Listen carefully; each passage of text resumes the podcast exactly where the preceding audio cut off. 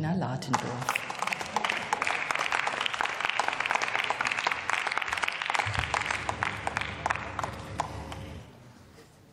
Sehr geehrte Frau Präsidentin, liebe Kolleginnen und Kollegen, ich kann gleich anknüpfen. Ja, der Wolf hat seinen Platz in der Natur, auch hier in Deutschland. Und es ist nicht der erste und sicherlich nicht der letzte Antrag der Union, in dem Artenschutz und Naturschutz in Frage gestellt und EU-Recht negiert wird. Die wiederkehrenden Anträge zum Abschluss des Wolfes, nun um den Bären erweitert, und täglich grüßt der Wolf und nun auch der Bär. Und so konnte man den Antrag der Union zusammenfassen. Wohl wissend, dass hier wieder der zweite Schritt vor dem ersten gefordert wird, wohl wissend, dass es zunächst um die Definition und die Feststellung des guten Erhaltungszustandes für eine, diese geschützte Art und nun auch den Bären, äh, Wolf und Bären gehen muss, bevor man die Aufnahme in das bundesdeutsche Jagdrecht hier fordert und diskutiert. Sehr geehrte Damen und Herren von der Union, mal ehrlich, Ihr Herz hat sich erst seit ihrem Gang in die Opposition für die Weidetierhaltung geöffnet. Zumindest steht es ja in der Überschrift so drin. Und zur Erinnerung, die über viele Jahre hat sich meine Fraktion hier im Bundestag konsequent für mehr Unterstützung der Weidetierhaltung und des präventiven Herdenschutzes eingesetzt. Ihre Instrumentalisierung des Wolfes für die Versäumnisse der vergangenen Jahre ist hier aus meiner Sicht offensichtlich. Die weidetierhaltenden Betriebe, insbesondere in der Schaf- und Ziegenhaltung, hatten lange vor der Rückkehr des Wolfes existenzielle Probleme.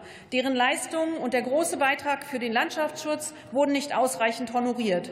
Darüber, wurde, darüber hinaus wurde die wertvolle Schafwolle wegen des Desinteresses des Marktes zu Sondermüll und erzeugte also noch sogar noch mehr Kosten statt Einnahmen. Und das ist doch eine Schande.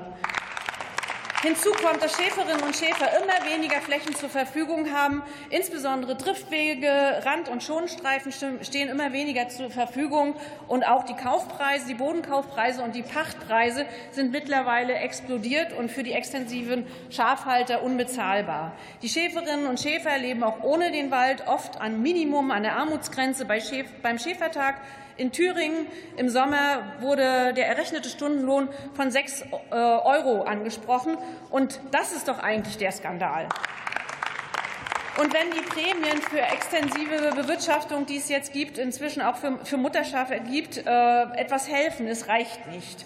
Und ich fordere im Namen meiner Fraktion einen einheitlichen Rechtsanspruch auf Unterstützung von Herdenschutzmaßnahmen sowohl für Zäune als auch für Hunde, für Herdenschutzesel und ja auch für Yaks. Denn das wird in meinem Landkreis in Ludwigslust-Parchim gerade ausprobiert, auch um präventiv tätig zu sein. Und auch der Herdenschutz muss auch bewilligt werden in Gebieten, wo, es noch kein, wo sich noch kein Wolf angesiedelt hat, damit nicht erst was passiert.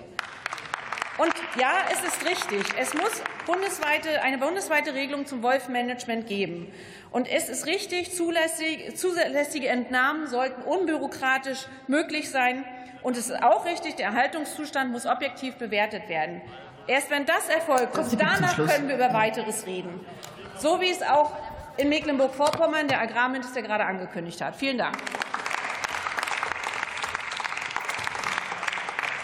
Und für die FDP-Fraktion hat das Wort Dr. Gero Clemens Hocker.